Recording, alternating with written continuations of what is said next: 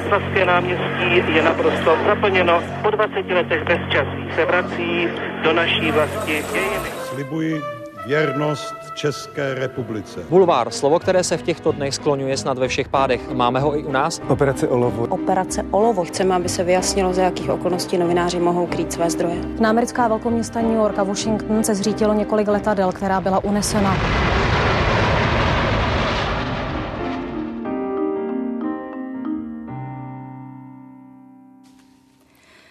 Mimo jiné napsal – Jedno je zjevné. Dlouhodobý ruský zájem je budovat v zahraničí silnou podnikatelskou základnu. A také, že ochota ruských firm a jejich zástupců popovídat si o svém biznisu s novináři je poměrně proměnlivá.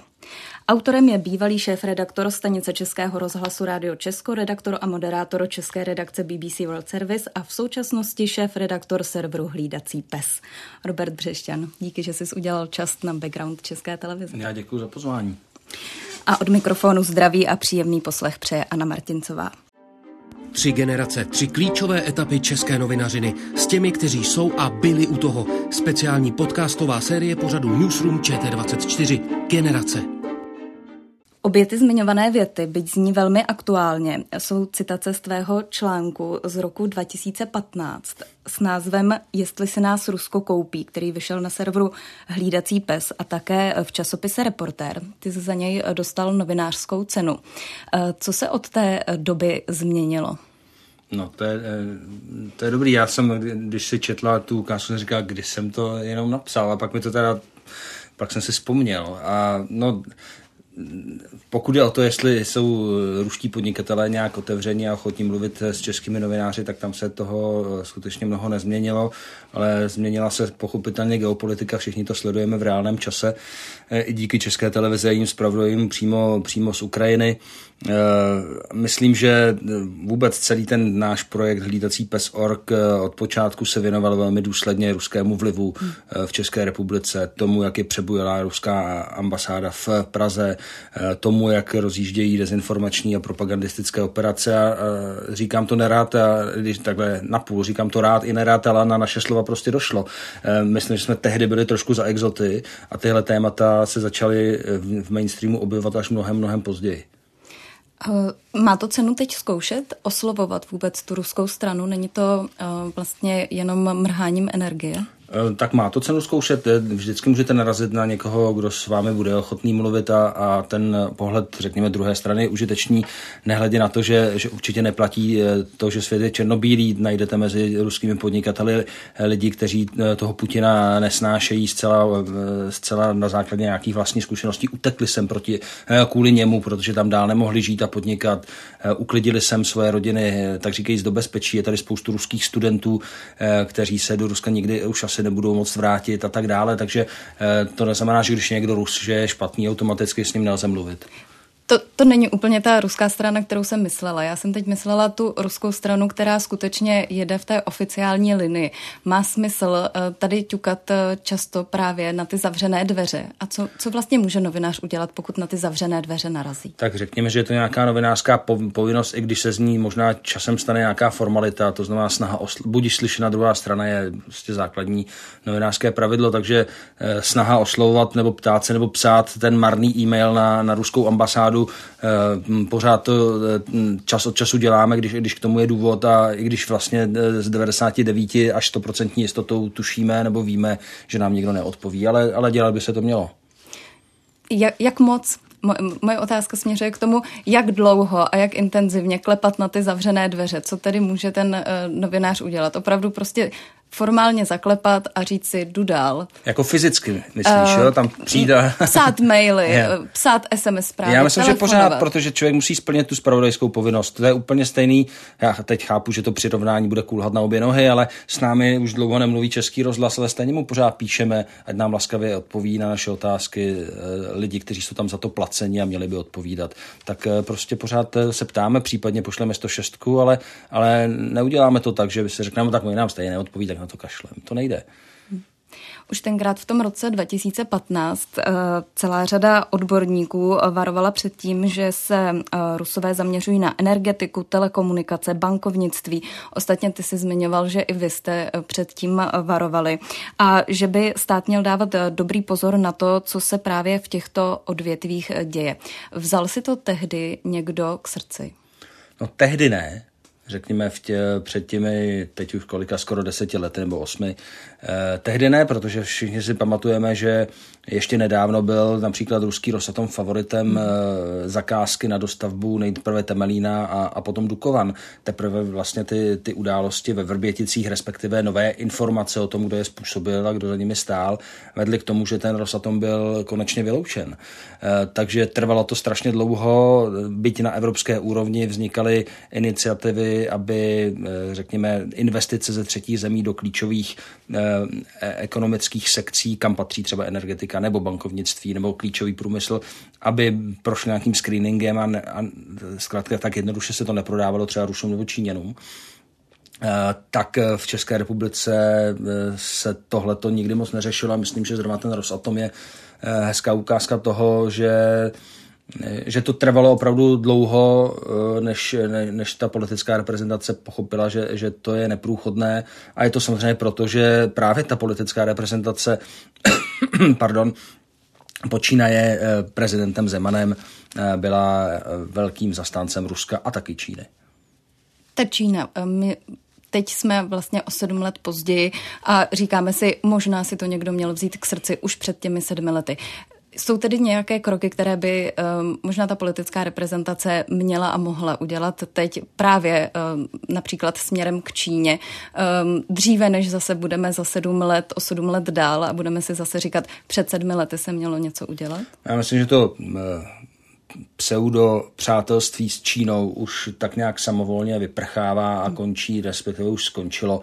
Eh, začalo to tou blamáží s, s těmi nepovedenými investicemi společnosti CFC spojené, eh, ta je spojená s panem Tvrdíkem, s tím zmizelým, eh, zmizelým poradcem prezidenta Jetěm Mingem. Vlastně ta firma zkrachovala, slibované investice vůbec nedorazily, společnost PPF, která, která měla velký zájem na dobrých vztazích Česka s Čínou, eh, teď má sama velké problémy eh, v Číně, kde se přitvrzuje velmi regulace. Takže já si myslím, že, že zrovna Čína, jakkoliv se samozřejmě snaží prosazovat svůj vliv stále, ať už u nás, nebo když my, my jsme pro ně strašně maličtí, jo, obecně v Evropě, a hledá záchytné body, tak eh, myslím, že ty časy, kdy se tady ve vel, eh, s velkou pompou eh, vítal čínský prezident, tak ty už jsou dávno pryč a už se opakovat nebudou. A opět to souvisí třeba i s koncem Miloše Zemana v jeho funkci a i s jeho nějakým prohlédnutím, které vidíme na Rusku a myslím, že podobné prohlédnutí vlastně proběhlo i ve vztahu k Číně, i když, i když to nebylo tak mediálně ventilované. Poté, co začala právě ruská invaze na Ukrajinu, se eh, řada evropských států potýkala s problémem, co vlastně dál s uh, ruskými informačními zdroji. Co s ruskými a proruskými servery, co s ruskou televizí a celá řada evropských zemí se rozhodla třeba právě vysílání ruských státních eh, stanic v Evropě omezit. Je to dobře? Já si myslím, že to je dobře. Já eh, skutečně nevidím důvod, proč bychom měli eh, nechat eh, veřejnost, která má obecně problémy s kritickým myšlením, to není urážka širší veřejnosti, to je, myslím, fakt. Proč by se jí měli nechat masírovat ještě nad rámec toho, čím, čím jí tady masírují různí užiteční idioti a, a, a různé pseudoservery české, tak ještě navíc abychom je nechali masírovat hm, otevřenou propagandou, otevřeně placenou Kremlem. Eh, já vím, že všechny analogie s Hitlerem eh, vždycky, vždycky je to, je to poněkud ošidné, ale to skutečně stejně, jako bychom si říkali, no tak, že by třeba v Londýně hm, mohli a měli dál sledovat nějaký pomyslený kanál nacistické televize, která tady tady nebyla, ale myslím, nebo, nebo nacistického rozhlasu. Já myslím, že vypnout nepřátelské nepřátelskou propagandu, eh, notabene takovou, u které stoprocentně víme, že, že je eh, placená a ovládaná Kremlem, že, že v situaci, kdy jsme svým způsobem v konfliktu eh, s Ruskem jako Západ, že je to naprosto na místě. Hm. Také správce české domény CZNIC zablokoval asi desítku Osm dezinformačních mm-hmm. webů. Nicméně byly zablokovány jen na zhruba nějaké dva měsíce. A poté se vlastně ukázalo, že není nástroj, na základě kterého by vlastně ten český správce mohl postupovat. Je chyba, že politická reprezentace vlastně žádný nástroj tomu českému správci neposkytla. Je to určitě chyba. Je to, je to chyba, vlastně vláda takhle přehodila eh, svoji eh, jednak pravomoc, nebo řekněme svoji vůli, nebo své rozhodnutí na soukromý subjekt, eh, na ten CZNIC. Eh, a jak jsem na shodou okolností včera jsem byl na konference, kde, kde pánové s, o, o, tom hovořili, jednak, že to pro ně bylo osobně velmi nepříjemné, že čelili výhruškám, že navštěvovali divní lidé, že dokonce museli mít ochranku. A, takže, a to je jedna věc toho problému, řekněme, osobní, a pak druhá, ta, ta právnicko-podnikatelská, že skutečně stát přenesl to, co by měl dělat on na soukromou společnost a mám pocit, že to nějak zvlášť ani neřeší teď směrem do budoucna, protože může se vyskytnout opět eh, eh, taková to, řekněme, dočasná, dočasná potřeba. Důležité je podtrhnout, že, že tady se nezavírala média, jo? tady se zavíraly skutečně propagandistické nebo dezinformační eh, servery, který, které s mediálním obsahem měly pramálo společného. Ale samozřejmě vyvolává to řadu otázek, eh, sám z toho nemám žádnou zvláštní eh, radost, právě proto, že se to dělo takovým jako pokoutním způsobem a ta cesta by pochopitelně měla být eh, nějaká eh, jednak zákonná, jednak s nějakou možností eh, odvolání ideálně eh, prostě na základě nějakého soudního soudního rozhodnutí určitě by to nemělo být tak, že by to měl být nějaký úředník na ministerstvu vnitra, který vrazí razítko a zakáže libovolný web, na který se ukáže. To určitě ne. Já teď budu opět uh, citovat a pro změnu jde tedy o jeden velmi nedávný článek, komentář, který vyšel na hlídacím psu. Uh, když už tedy hradní partička roztočila kola černé ekonomiky a mafiánských praktik tak, že prezident bezostyšně omilostní odsouzeného člena klanu, mělo by to mít své důsledky, když ne jiné, tak ekonomické. Ten článek se zabývá omilostněním šéfa lánské obory Miloše Baláka a ty formulace, které používáš, jsou um, poměrně ostré. Uh, ty si už předtím mluvil o tom, že když uh, Čekník uh, zablokoval uh, vlastně některé ty domény, že měli um, obavy o svoji bezpečnost. Měl si někdy potom, co si třeba napsal některé řádky, ty sám obavy o svoji bezpečnost?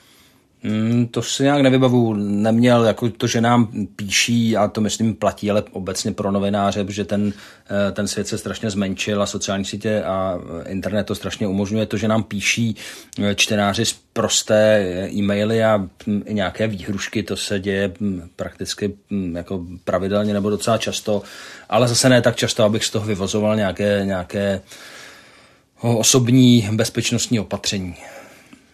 Um, nicméně, uh, jak jsem říkala, ty jsi použil hmm. poměrně ostré výrazy. Jaké to je vlastně editovat uh, sám sebe? Hmm. Argumentuješ někdy sám se sebou o tom, co ještě napsat, co už ne? Tak použil jsem ostré výrazy, protože je to komentář, který to dovoluje.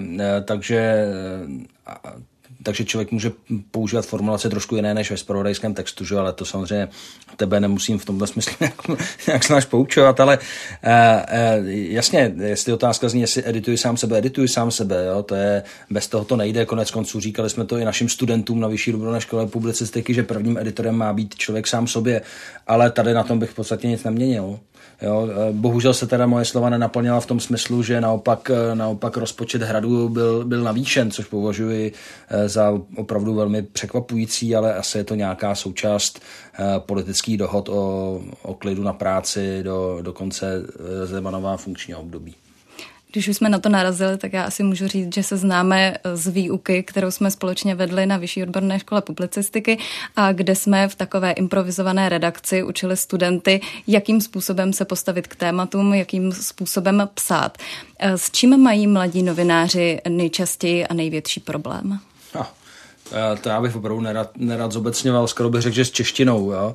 Že, že jsou tam problémy s čárkami, schody podmětu s přísudkem, ale to jsou věci, které jednak teda by je měli umět samozřejmě, když už jsou na vyšší odborné škole nebo na vysoké škole, eh, ale to taky nechci zobecnit. Eh, jsou tam prostě nárazově lidi, kteří s tím mají větší problém, větší než malé problémy, ale jinak eh, aspoň ti, ti studenti, na které jsme naráželi a na které já stále ještě narážím, tak jsou, tak jsou šikovní, učenliví a samozřejmě nemůžeme očekávat, že, že jako student, že napíše nějaký článek jako z Partesu, ale, ale neřekl bych, že tam, že tam je nějaký, nějaký jako velký trouble. Určitě platí poučka, kterou nám už říkala v době, kdy já jsem studoval eh, publicistiku, teď už tedy zesnulá paní profesorka eh, Neradová, že marná sláva, kdo chce psát, musí číst. Tak já se tam trošku bojím, že, že ta mladší generace, a vidím to na svých dětech, čte poměrně nerada a pro dobré psaní a psaní je důležité stejně tak pro rozhlas nebo pro televizi nebo pro YouTube, protože si zkrátka musíte ten eh, text nějakým způsobem napsat, tak pro dobré psaní je nutné číst. Tak jestli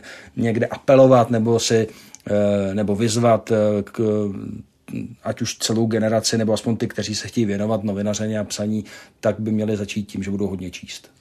Jaké to je, když se pak z těch studentů stávají kolegové a potkáváš se právě, jak jsi zmiňoval, s nimi přímo v terénu? tak je to příjemné, zejména když se k vám hlásí. Samozřejmě, kdyby se otočili zády a prchali, tak to je nějaký znak eh, toho, že vaše pedagogické působení nebylo úplně ideální, ale to se, myslím, nám, eh, nám neděje, nebo mně se to neděje a kolegům, myslím, taky ne. Takže zrovna nedávno jsem potkal jednu kolegyni, která točila stream pro, pro ČTK, hezky jsme si popovídali eh, a myslím, že těch příležitostí bude samozřejmě přibývat s tím, jak ta mladší generace bude se dostávat, řekněme, dál a dál v, v tom mediálním prostředí. Um, ty se ve svých eh, textech hodně věnuješ ekonomice a to hodně do hloubky. Nicméně, pokud se nemýlim, tak uh, ekonomiku jako takovou si nestudoval. Ne, ne, to ne. se tak novinář běžně naučí za běhu.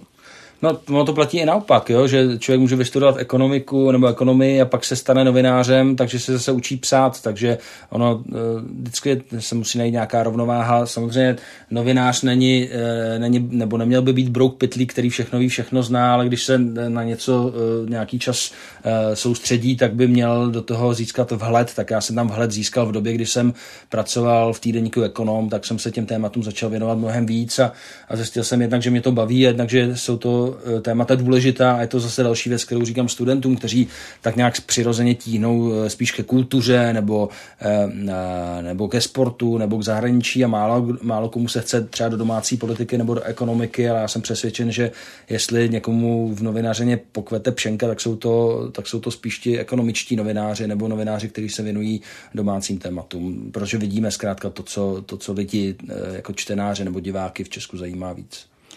Já se teď musím přiznat k jedné věci. Já jsem včera byla na konferenci, která se týkala fenoménu inflace. Přednášel tam mimo jiné pan profesor Mendel. A já upřímně říkám, že jsem v některých chvílích byla zcela ztracená. Hmm. Tak měl si někdy eh, takové chvíle, kdy ty jsi měl psát o nějakém ekonomickém fenoménu nebo o nějakém tématu a cítil ses úplně ztracený. Jasně, já jako vůbec nemůžu o sobě tvrdit, že jsem ekonomický expert. Jo. To, to, to ani náhodou, ale ale jako princip novinařiny je, že si člověk udělá pořádnou rešerši, má nějaké kontakty, ať už dřívějška nebo, nebo si je někde získá a umí se zeptat, hlavně se nebojí zeptat. Existuje řada novinářů, kteří prostě neradi volají lidem, jo, nebo kteří neradi mluví s lidmi, což se ta novina dělá špatně, ale jsou tací. Ale když něco nevím, tak, tak, si, to, tak si to prostě musím zjistit. Jo. Tím spíš, že když, když, když to není téma, který si vymyslím já, který třeba dostanu, dostanu za úkol, což se mi teda zaplať pán už dlouho neděje, že si hledám témata sám, to se člověku píše vždycky mnohem líp. Ale ano, e, jako narazil jsem na řadu témat, kde jsem říkal, tak to, to vůbec jako nevím, která by je a musel jsem si to samozřejmě nastudovat. Těžko pak člověk může napsat dobrý článek, když, když neví, o čem píše. Prostě tuhle tu, e, tento nedostatek musí napravit. Cítíš se ty jako novinář v Česku svobodně? Já se cítím úplně svobodně. Vůbec nemám žádný problém, ať už jde o osobní svobodu nebo o, o témata, o kterých píšu, o nějaké tlaky. Nemám žádný, z hlediska novinařiny, ne, ne, nepocituju osobně žádný, žádný problém. Protože eh, minulý rok, 24. května 2021, si byl jedním z lidí, kteří eh, podepsali takovou deklaraci, která se eh, jmenovala Stojíme při běloruských novinářích. A součástí té deklarace je věta, i česká média se potýkají s nepřátelským tlakem politiků, ovšem běloruští kolegové podstupují násobně větší rizika. Proto se ptám, jak tedy máme rozumět tomu nepřátelskému tlaku politiků? No tak eh, samozřejmě máme v Čechách různá média a myslím, že je zjevné, že zejména ta veřejnoprávní, kde ty politici propadli dojmu, že mohou nějakým způsobem ovládat skrze mediální rady, eh, tak eh, pod tím tlakem jsou dlouhodobě permanentně a mnohem víc než třeba malá nezávislá média, jako jsme my. My jsme pod tlakem finančním, jo? To, je, to je jiná věc tak samozřejmě se, i takto se dá zlikvidovat nějaké médium, pokud je k tomu, k tomu vůle, ale myslím, že tahle věta se směřuje jednak zejména k veřejnoprávním médiím a plus k médiím, které jsou v rukou, v rukou oligarchů a kde, kde ten hlavní cíl zjevně není úplně e, ta novinářská práce nebo snaha vydělávat na, na vydavatelské činnosti, ale spíš mít podpůrnou nohu pro své jiné biznesy. Hmm. Takže ten tlak může být vlastně takhle zprostředkovaný buď přes ty ekonomické zájmy, nebo právě přes mediální rady. Nicméně eh, Rada Česká televize je teď už kompletní. Uvítal se právě to, že byly dovoleni ti chybějící členové. To je samozřejmě dobře, byť, byť ta dovolba probíhala mm, jako nezvykle dlouho, mm, trošku podivně. E, vlastně se tam ta současná pěti koalice nebyla schopná dohodnout na těch kandidátech a ta dovolba se podařila v podstatě, pokud se nemýlím, až po té, co, e, co ta volba byla veřejná. Hmm. E, nicméně ta jména, která, která do, do rady přibyly, mi při, připadají celkem schopná a dobrá a mm, snad, snad to bude fungovat tak, jak má. To znamená jako dohlížitelská, řekněme, organizace, která má právo volit, odvolávat ředitele, schvalovat eh, rozpočet a dohlížet na činnost a nebude se eh, montovat do toho, do čeho, do čeho nic není, což velmi rádi činili někteří, ať už současní nebo bývalí členové vlastně nad rámec svých kompetencí. Zároveň Česku se podařila eh, poměrně netradiční věc a to, že eh, v žebříčku svobody médií, který se vyhlašuje každý rok, poskočilo o 20 příček nahoru, což eh, je poměrně netradiční. Čím se to vysvětluješ? Co nás posunulo tolik nahoru? No, se upřímně řečeno vlastně nezměnilo nic, jo? změnila se vláda, takže ten žebříček, jestli se nemýlím, vzniká na základě subjektivního hodnocení vybraných novinářů a samozřejmě se tam, nebo jsem přesvědčen, že se do toho promítly i, i vlastně ty politické výsledky, to, že Andrej Babiš neuspěl, eh, tady nejde o Andreje Babiše jako takového, ale o to, že to byl zkrátka člověk a je to člověk, který v sobě eh, kombinuje tu ekonomickou, lomeno biznesovou, politickou a mediální moc, takže tam nějaká míra tlaku na právě veřejnoprávní média eh, a tyhle ty věci, o kterých jsme mluvili, eh, tak se promítaly do toho našeho propadu. Jo. To, že teď se změnila vláda, která se snaží deklarovat, že, že k těm médiím se bude chovat slušně, uvidíme, jak to dopadne, nicméně zřídila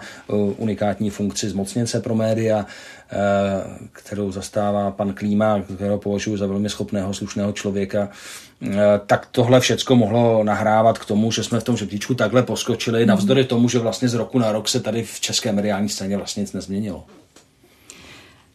Ty si před čtyřmi roky spolu s redakcí Hlídacího psa vydal knížku, která se jmenuje eh, Šok hrůza média. Eh, ve mně ten trochu netradiční název vyvolává pocit takové možná trochu parodie na bulvár. Eh, možná tak to je, ano. chápu to správně. ano, to jsem se chtěla zeptat. Každopádně Mimo jiné, tam zmiňuješ to, že právě novináři a přesuneme se k trošku jinému žebříčku, eh, jsou na žebříčku prestiže povolání na těch úplně spodních příčkách. Ehm, podle toho výzkumu z roku 2016 byly na 21. místě z 620 a od té doby dokonce ještě o jednu příčku klesly a to tedy až na 22. místo z 26. Co to znamená? Proč jsou novináři tak nepopulární? No jsme někde mezi uklízečkami a politiky, myslím, jestli se to, dobře, to tak, dobře vybavuji a e, já myslím, že zase ryba smrdí od hlavy ve chvíli, kdy, kdy každý politik e, si do toho novináře kopne, kdy počíne prezidentem, premiérem, a dalšími veřejnost slyší, jak jsou novináři hloupí, jaká je to žumpa, tak ten, ten přístup přebírají nějakým způsobem a, a je to takový já bych v tom nehledal nic, nic zvláštního, než, než, než, než to, že my jako novináři vstupujeme do toho veřejného prostoru nějakým způsobem, jako tu veřejnost asi někteří provokujeme, popuzujeme, takže se to všechno, je to takový mix, mix emocí a nálad. Eh, a myslím, že úplně stejně vlastně jsou v tom ty politici, kde je řada nepochybně slušných lidí, ale, ale, ale eh, lid obecný je vnímá jako balík Eh, jako, jako nějakou skupinu, která si zaslouží v podstatě jenom pohrdání, tak jako s tím se myslím my novináři jako naučíme žít nebo učíme žít nebo umíme žít bez nějakých větších problémů, že jsme v nějakém pofiderním žebříčku někde za uklízečkami, což je mimochodem taky důležitá profese, že jo. Mně jde, mě jde spíš o to, jestli eh, právě ta nedůvěra nebo to, že novináři nejsou nepopulární, potom nemá vliv na vnímání lidí eh, vůči jejich práci. Jestli to eh, nesnižuje potom důvěru vůči té novinářské práci, vůči těm výstupům, které ti novináři pak produkují. No to tady je, že jo, celá ta vlastně dezinformačně extremistická konspirační scéna je založená na vlastně na tezi sdílejte, než to smažou, nebo podívejte, co nám česká televize opět zatajila, eh, na tom, že, eh, že, že to, co je v mainstreamu, není pravda, že pravda je někde jinde a my vám ji řekneme. To samozřejmě hm, to je jedno s druhým a, souvisí to s tou nedůvěrou v takzvaně tradiční média. Jo a, a v tradiční novináře. Přičemž na té druhé straně jsou tedy nenovináři a pseudomédia, ale bohužel v tomto smyslu člověk má právo volby a může si tedy věřit tomu, že náš práškují z letadel nějakým chemtrails a těžko mu v tom můžeme nějak bránit. Ale tak to je, že, že lidé hledají nějaké alternativy, sna, sna, mají snahu jaksi komplexně a, a obtížně srozumitelný svět si vysvětlovat uh, jednoduše a, a je pro ně často jednodušší přijmout nějaká pseudofakta z řetězového e-mailu, než sledovat nějaký náročný rozhovor nebo číst nějakou náročnou analýzu uh, fundovanou a o fakty, o fakty opřenou. Ale to je věc nějakého mediálního vzdělávání, kritického myšlení, a s tím, eh, řekněme, řadový novinář málo co udělá nad rámec toho, že se musí snažit svoji práci dělat co nejlépe. A případně učit studenty. Ano. Ale už na základní škole třeba. Jo? Eh, mediální výchovu. Jak by mohla vypadat mediální výchova už na základní škole? Protože přeci jenom um, například k novinám nebo k informačním webům ty uh, studenti základních škol od nějakých 6 do 10 let nemají úplně uh, vztah tak těch metod a metodik už je, myslím, docela dost, eh, že společnost Člověk v tísni, jeden svět na školách k tomu vydává pravidelně velmi, velmi, velmi dobré a kvalitně zpracované publikace. Ty jako táta, kdybys měl svým dětem vysvětlit. To je úplně jednoduché. Já mám manželku, která je učitelka a učí mediální výchovu na základní škole. Takže v tom mám výhodu, ale na tomto příkladu právě vidím, že to jde.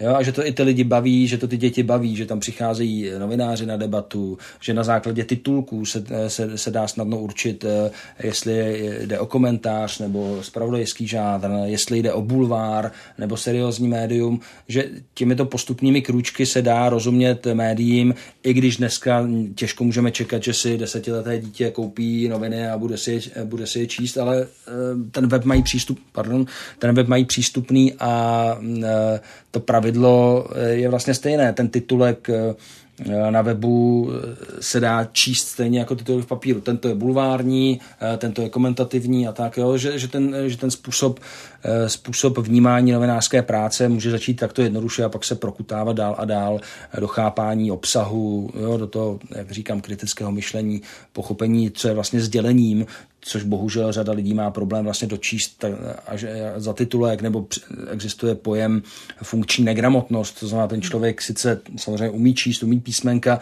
ale přečte si text a vlastně neví, o čem ten text je, což je velmi smutné, ale bohužel eh, je to tak, že řada lidí to tak má, že prostě si přečte a projektuje si nějakou vlastní myšlenku toho, o čem to asi je, přičemž jako se to úplně míjí s realitou a myslím, že to zažívá opět každý novinář, si čte eh, nějaké komentáře a debaty pod svými články, tak se dost často nestačí divit. Hlídací pes demokracie, vy jste si odkaz na to novinářské moto dali i eh, do názvu z pravodajského serveru, který eh, vedeš. Eh, No a pravidelnou zkouškou demokracie tedy nejsou jenom ty novinářské otázky, ale taky volby.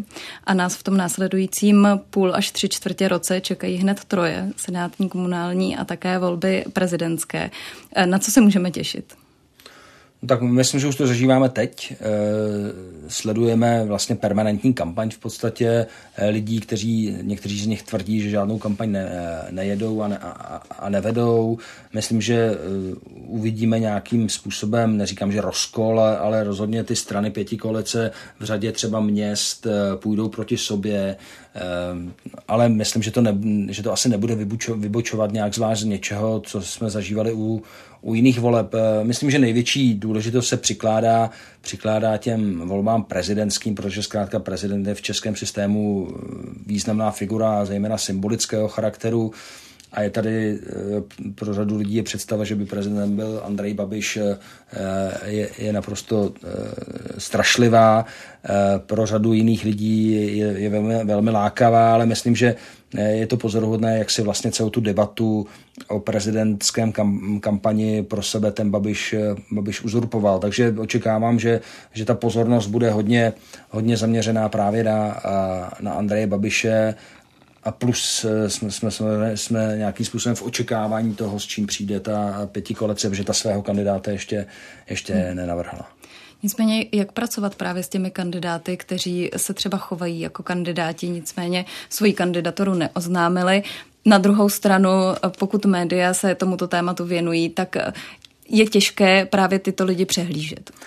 Tak Ono je to zvláštní. Řada, řada těch kandidátů jsou svých pseudokandidáti, kteří tu mediální, přirozenou mediální pozornost vnímají jako nějaký výtah třeba k senátním funkcím. Hmm. To jsme viděli v té předchozí, eh, předchozí prezidentské volbě. Eh, já v tomto třeba vůbec nezávidím právě veřejnoprávním médiím, které by asi měly nějakým způsobem eh, podělit kandidáty svou přízní jenom proto, že ohlásili svou kandidaturu, i když jsou tam úplně bizarní jména. A ale já jako eh, novinář nezávislý budu schutí e, řadu těch men zcela ignorovat. E, I když chápu, že vy jako veřejnoprávní média si to nemůžete dovolit. E, a samozřejmě je třeba popisovat věci tak, jak se mají. To, že Andrej Babiš tvrdí, že vlastně kampaň nejede, e, přestože všichni vidíme, že ji jede, tak prostě je na místě psát, že, že to kampaň je, je a je. Jo. Konec konců my jsme nedávno měli nějaký text, kde se nějaká dáma Eh, z týmu Andreje Babiše uřekla nebo upsala, napsala, eh, tuším, že to bylo v Brně, když si, když si eh, zajišťovali plochu nebo náměstí pro, hmm. pro, pro tu kampaň, tak napsala, že je to politická kampaň. Jo? Takže Napsala politická nebo prezidentská? Napsala teď, teď bych kecal, ale myslím, že, poli, že prostě kampaň, no. Ale prostě no, je to kampaň, to je jedno, jestli je politická nebo prezidentská. Jo, i prezidentská je politická. A propo, když jsme u těch eh, předpovědí, co ty apolitické sázky? Máš vsazeno například na to, kdo by mohl být příštím prezidentem? Ne, nemám vsazeno, občas jsem si vsadil, nikdy jsem nějak zvlášť nevyhrál, nějaká procenta jsem zkoušel, jestli se někdo dostane nebo nedostane, ale to byla zábava, byly to malé částky, není to nic, že bych, eh, že bych eh, na tomhle plánoval zbohatnout a, a není to nic, na čem bych schudnul, protože to byla spíš jenom taková, taková zábava. No. A ale úspěšnost na, spíš 50 na 50. Eh, úspěš, úspěšnost spíše, ano, spíše blížící se nule, ale protože člověk sází záměrně trošku riskantně, aby z toho něco, něco případně měl, ale, ale v, na prezidentskou kampaň jsem si, jsem si nevsadil a myslím, že to ani není dobrý nápad, protože pořád ještě neznáme všechny kandidáty. Můžeme si vsázet na to, jestli tam ten, ten Babiš dostane do druhého kola, nebo jestli zvítězí, nebo ne, že tam bych počítal s tím jako e, vlastně s faktem, že, tam, že, že do té kampaně půjde, ale, ale pořád ještě ne, nejsou ty všechny karty na stole, jakkoliv už teď těch kandidátů je skutečně přehršelo. Nicméně tvojí doménou jsou e, právě spíš peníze, proto se ptám, má smysl dávat limity na politické kampaně? Je možné je když tak kontrolovat? No, smysl to má, otázka je, jestli by se ty eh, limity neměly logicky zvyšovat, protože limit před eh, pěti lety Eh, hmm. má úplně jinou hodnotu než limit dnes, notabene při skoro 20% inflaci. Eh, všichni vidíme, že, že se ty limity nějakým způsobem šidí, zpětně za to se pak, pak příslušný úřad řekne, ty, ty, ty, to si nedělal dobře, řekl to, řekl to v rámci kam, nebo ke kampani Miloše Zemana, ale protože Miloš Zeman je prezidentem, tak nemůže být vlastně potrestán. Je to takové zvláštní, ale je to snaha mít aspoň nějakou rovnou soutěž, protože je jasné, že když jste miliardář že si, a majitel médií, tak si můžete koupit mnohem víc mediální pozornosti a reklamního prostoru, než, než nějaký, eh, řekněme, eh, muž nebo žena z lidu. Takže eh, limit na kampaně je asi správná věc, ta vymahatelnost je bohužel bídná. Ty jsi několikrát zmínil, že jsi nezávislý novinář, že jste nezávislý web. Jaké je v tuto chvíli české mediální prostředí právě pro nezávislé weby? Jaký to je být nezávislým webem v Česku v roce 2022?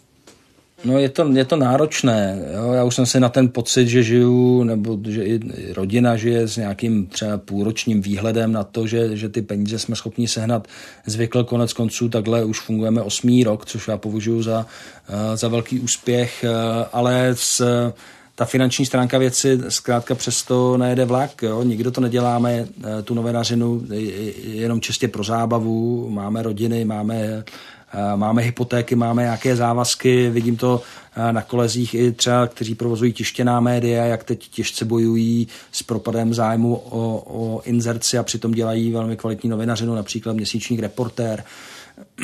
Takže není to snadné, ale myslím, že pro pestrost mediálního trhu eh, je to vlastně strašně užitečné, že kolik vzniklo nových webů, nových projektů, časopisů, že je to vlastně fajn.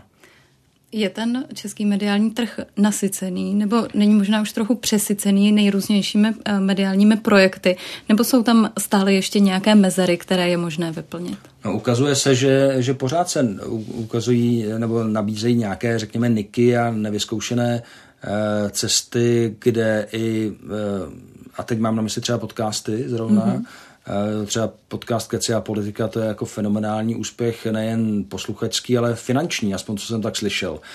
To je, teď někdo zrovna to připodobnil, že vydělává jako malé vydavatelství. Na to, že to dělají dva půl člověka nebo s nějakým týmem třeba, hmm. když bude tři, čtyři, pět, to přesně nevím ale na tom se ukazuje, že to, že to fungovat může těžko říct, nakolik je to třeba opakovatelné, ale třeba úspěch youtuberů. Jo? Hmm. Kluci z Prahy dělají skvělou vlastně novinářskou práci hmm. a umějí to dobře monetizovat. Eh, na tom se spíš ukazuje, že se hledají trošku eh, nové cesty v té v tom segmentu, řekněme, tradičních médií těžko říct, jestli, jestli se tam otvírají nějaké nové dveře. Jo, i třeba rozjezd CNN Prima News, řada lidí si říkala, že, že, to, eh, že to není dobrý nápad, že vlastně díky síle ČT24 teď se ukazuje, aspoň pokud, pokud si dobře vybavují, tak tvrdí, že, že vlastně v podstatě jsou už v černých číslech, že se na sebe vydělají.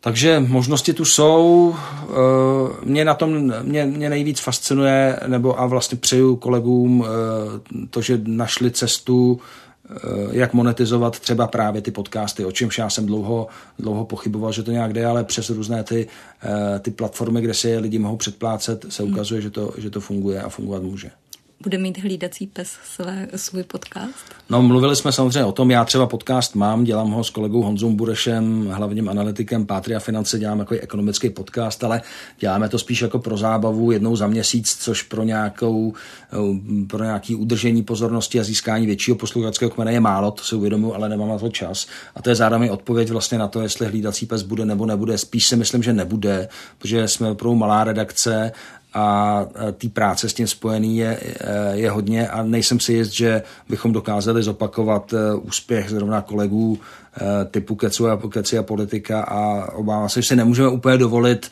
plítvat našimi, e, naším časem na to, co nám nebude přinášet nějaký další, další bonus, ale ten bonus nemusí být jenom finanční, jo? může to být třeba jako zajímavý obsah navíc, jo? takže neříkám, že to úplně zavrhujem, jo, i ten obsah je fajn, protože třeba z toho podcastu jmenuje se Makromixer, abych si udělal reklamu, tak z toho vlastně taky jako nic nemám, ale, ale mám, protože pak přepisuju ten rozhovor k nám a mám vlastně rozhovory se zajímavými lidmi z, z ekonomiky, přišli nám tam členové bankovní rady, přišli nám tam zajímaví podnikatelé, takže, takže i tohle je vlastně nějaký přínos tomu našemu uh, médiu. Takže debatovali jsme o tom, uvidíme. Jo, spíš bych se klaně, přikláněl tomu, že, že ten podcast nebude, ale můžeme se sami nechat překvapit. Ty jsi pracoval pro uh, Rádio Česko, také pro uh, českou redakci BBC World Service, uh, takže v rádiu a možná právě i u podcastů si tím pádem uh, jako doma. Co je ti bližší, to psané nebo to mluvené slovo? To je, to je hezký, to, na to se mě ptá spoustu lidí a ptají se mě třeba kolegové z, e, bývalí z BBC nebo z, nebo z rádia, se mi to rádio nechybí, ale já jsem jako naznal, že víc mě baví to psaní. Jo, rozhlas je skvělý médium, jo, je, to, je, to fajn, ale myslím si, že psaní, psaní je úplný základ. Čím je ta přidaná hodnota toho psaní? No, No, přidaná hodnota, no, no vtip je v tom, že, že bez dobrého psaní nemůžete dělat ani dobré rádio, nebo o tom jsem naprosto přesvědčen, jo? Že, že i to úvodní slovo může být, nebo by mělo by být nějakým eh, způsobem kreativní, kladení otázek, protože příprava rozhovoru je taky psaní. Eh, takže přidaná hodnota dobrého psaní je, že děláte dobrou novinařinu, ať už ji děláte teda v tištěném internetovém médiu, nebo v rozhlase, nebo v televizi. Měla jsem na mysli, jestli je to třeba v tom, že se k tomu člověk může snadno vrátit, může si článek eh, číst pomalu, mm-hmm. svým tempem. No takhle, no to určitě, jo. Rádio má, má tu nevýhodu v, v, v té okamžitosti, jo, že co se řekne je najednou pryč, jo, těžko se k tomu Jestli to nevede vrací, prostě jo. k nějaké povrchnosti. To si úplně nemyslím. Zase, dí, zase díky i novým technologiím řada podcastů v Českém rozhlase jsou vlastně pseudopodcasty, které když se vystříhne vlastně už hotový pořád odvysílaný živě a, a lidé se ho mm-hmm. mohou poslechnout uh, zpětně, což já třeba sám dělám mnohej, mnohem častěji, než že bych poslouchal ten rozhlas živě, protože se nemusím hlídat ten čas. Jo. Ale nemluvil bych asi o, o povrchnosti, je to prostě jiný, jiný druh vnímání média, ale mně to psaní přijde takové, řekněme, kreativní, člověk si tam může s těmi slovy víc pohrát, máte tam možnost práce s různými žánry, analýza, komentář, glosa, poznámka, uh, zpráva, jo, to, to sice v rozhlase taky jde, ale některé třeba jako e, zrovna komentativní útvary a, a, a glosy, když to člověk slyší v rozhlase, tak je to dost často nuda, protože ty lidi třeba nemají ten správný přednes, pak se člověk soustředí víc na tu špatnou formu, než na ten dobrý obsah a tak dále. Tohle to všechno upsaní odpadá. Tomu mě napadá, může podcast dělat každý, nebo je ta radiová průprava něčím, ne možná zásadní, ale něčím, co by ten podcast mohlo posunout dál? No je určitě užitečná ta průprava. Člověk musí vědět, jak, jak mluvit na mikrofon. Když začíná sám, tak si to dost často taky sám stříhá, takže s tím je taky práce. Ale zase ten podcast vznikl, aspoň tak, jak to vnímám já, jako vlastně svobodná svobodná platforma, kde si každý může, neříkám, že každý může říkat, co chce, jo, to pak je k neuposlouchání, ale kde i neškolené hlasy a amatéři mohou vlastně dodat zajímavý obsah. Jo, ta, Takže ta hlasová průprava... jde spíš o ten obsah, než o tu formu. No, to je těžko, takhle bych to úplně jako striktně neřekl, protože přes tu formu se musíte dostat k tomu obsahu. Když někdo bude eh, dělat to, co jsem udělal teď já, eh, celou dobu, eh, anebo bude, nevím, hledat neustále slova, dělat strašlivě dlouhé věty, tak se pak člověk jako nepropracuje k tomu, k tomu třeba kvalitnímu obsahu, nepustí hosta ke slovu a tak dále. Myslím, že prostě ten forma a obsah mají být v symbioze a to platí, dá se říct, absolutně a jedno, jestli pro podcast nebo, nebo rádio, televizi nebo, nebo psaný, psaný text. Jak ty se vlastně smířil s elektronickými eh, médii, se sociálními sítěmi, s Twitterem, s Facebookem? Tak já jsem ještě generace, která zažila svět bez internetu, i když to té mladší generace připadá, že takový svět nemohl existovat.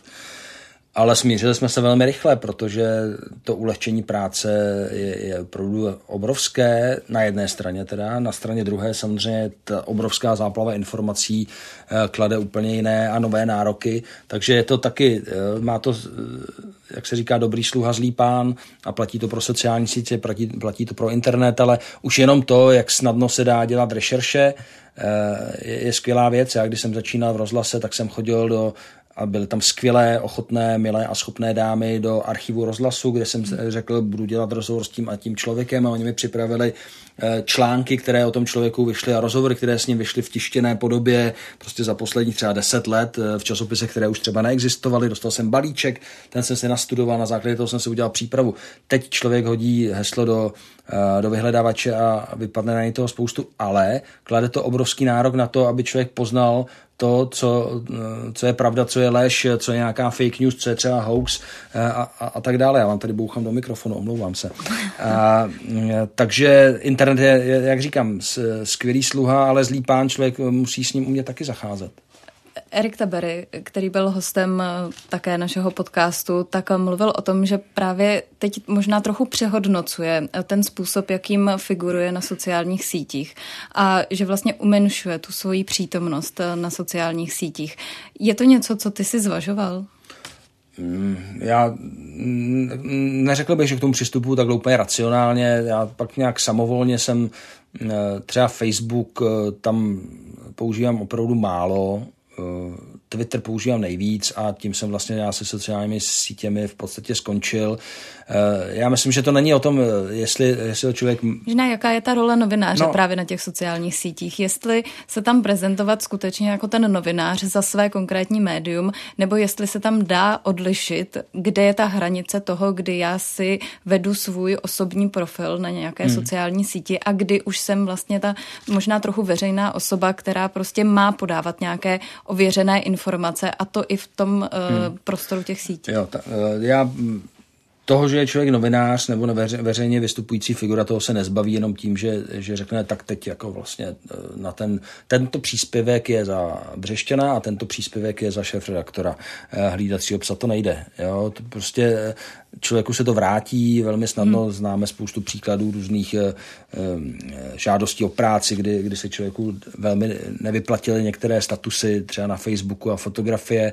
Já myslím, že když je člověk novinář nebo veřejně známá figura, a politik, eh, herec a takže by měl opravdu velmi přemýšlet o tom, co na ty sociální pí- eh, sítě píše a že úplně základní pravidlo, že, že by tam eh, neměl psát nic, co by neobstálo v, nějaký, v nějaké editoriální politice jeho média, tak to, tak to asi platí, o to se nějakým způsobem snažím osobně mentálně mám nastavený spíš ten Twitter na ty eh, spíš novinářštější nebo novinářské výstupy a Facebook tam dávám třeba občas nějakou fotku z chalupy, jo, a ten, ten, ten eh, jakože pro, i pro přátele, protože tam to nemám odlišené, že Eh, že bych tím oslovoval jenom, jenom publikum, ale mám tam i běžné kamarády živé, jo, nejen ty facebookové, tak ten Facebook vnímám víc osobně a Twitter vnímám víc pracovně, ale jak to má kdo jiný, to, to samozřejmě nevím, ale pokud jde o, o to, co říkal Erik, teda Tabery, tak já, že se nějakým způsobem stahuje, já spíš to mám tak, že se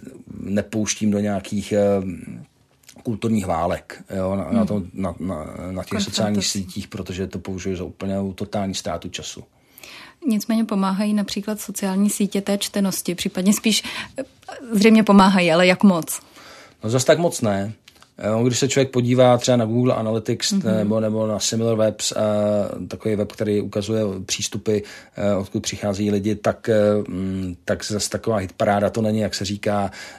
Roli tam hrajou algoritmy, zejména Facebooku, který, který ty texty opravdu dramaticky potlačuje, nutí vás vlastně, abyste si platili reklamu, což my neděláme nebo, nebo sponsoring těch příspěvků. Takže Jo, je, je to fajn, člověk zejména na tom Twitteru pořád ještě osloví nějaké, nějakou část publika, ale když se podívám na ta procenta, tak je to opravdu jako men, výrazně, výrazně menší část těch přístupů skrze sociální sítě. Jo, ale je fakt, že když je když třeba nějaká velká původní zpráva, tak skrze, skrze sdílení se to dostane rychle, rychle dál a třeba člověk to na té čtenosti nějakým způsobem vidí. A, nebo samozřejmě Twitter v českém prostředí je hodně, hodně novinářské médium, takže tím upozorní na ten text kolegy, kteří ho mohou nějakým způsobem přebrat, zpracovat. Uvědomí se, že my jsme třeba byli první u něčeho a, a tak, tak v tomhle je to užitečné, ale že by to nějak dramaticky navyšovalo návštěvnost stránek, tak to ne. Mluví se také o takovém fenoménu twitterová témata a to, že novináři vlastně nehledají ta témata um, ve svém okolí, ale že vlastně hledají ta témata pro své články právě na Twitteru. Je to dobrý zdroj informací v tomhle ohledu?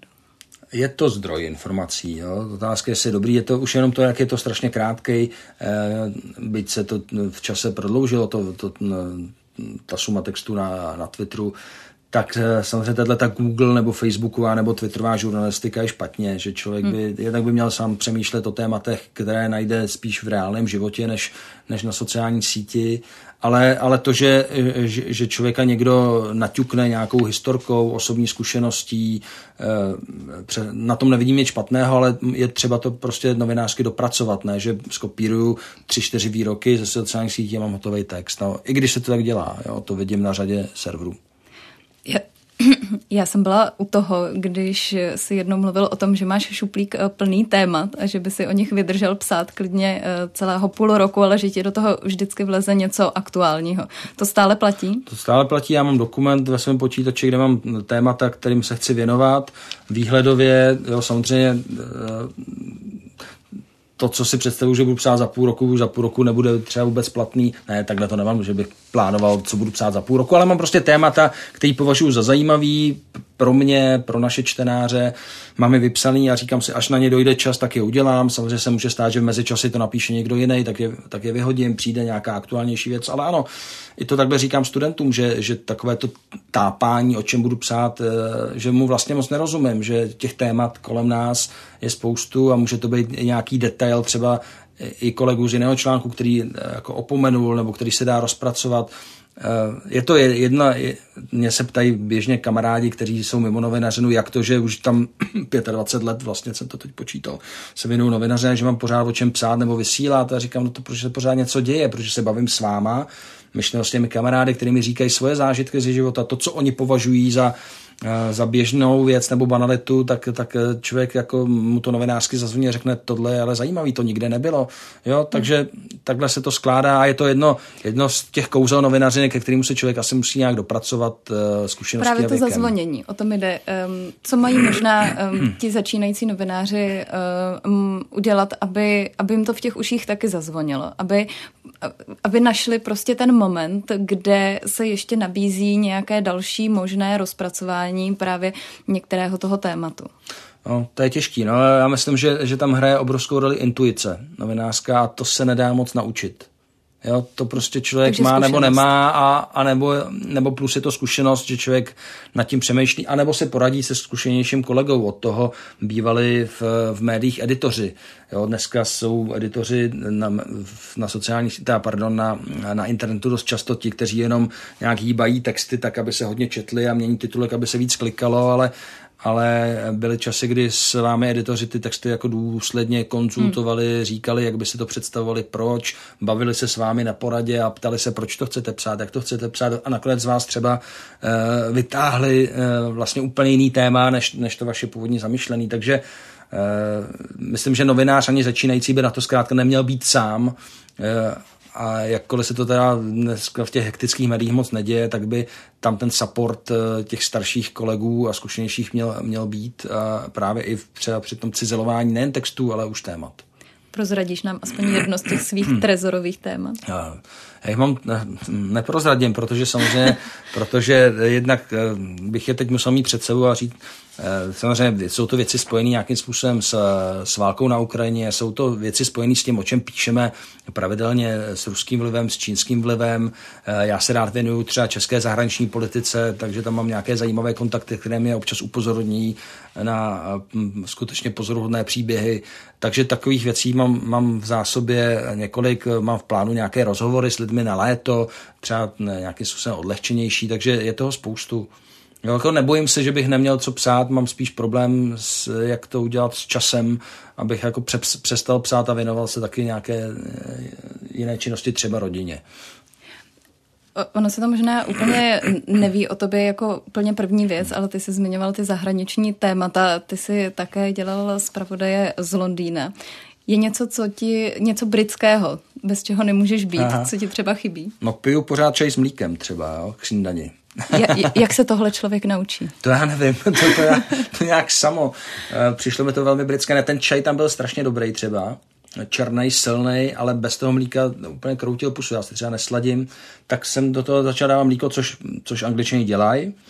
takže, takže třeba tohleto, no, to je, to je takový prvek a plus mi zůstala nějaká uh, láska k té Británii nebo k Londýnu, Uh, rád se tam vracím, rád tam jezdím, uh, je, to fajn, na to BBC obzvlášť vzpomínám rád a, a dodnes se potkáváme, zrovna nedávno jsme měli sraz, uh, i když vlastně ta redakce skončila už v roce 2006, jestli se dobře vybavuju, tak přesto se nás sešlo asi 30, jo, a, hmm.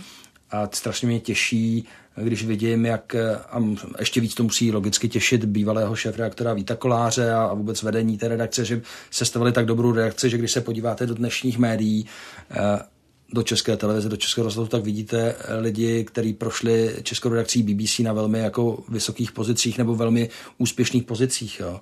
Tak to, to, to je skvělá věc a a to byla ohromná životní zkušenost. Ta, ten Londýn a, a čaj s mlíkem je úplná prkotina samozřejmě. Nejlepší na tom bylo vůbec to, že člověk nahlídne na tu Českou republiku zvenčí, což je strašlivě užitečná věc a, hm, a trošku naseje tu, tu novinářskou atmosféru a, a kulturu odjinut. To, to je opravdu nezaplacení. I když je to už víc než 15 let, tak na to pořád rád vzpomínám.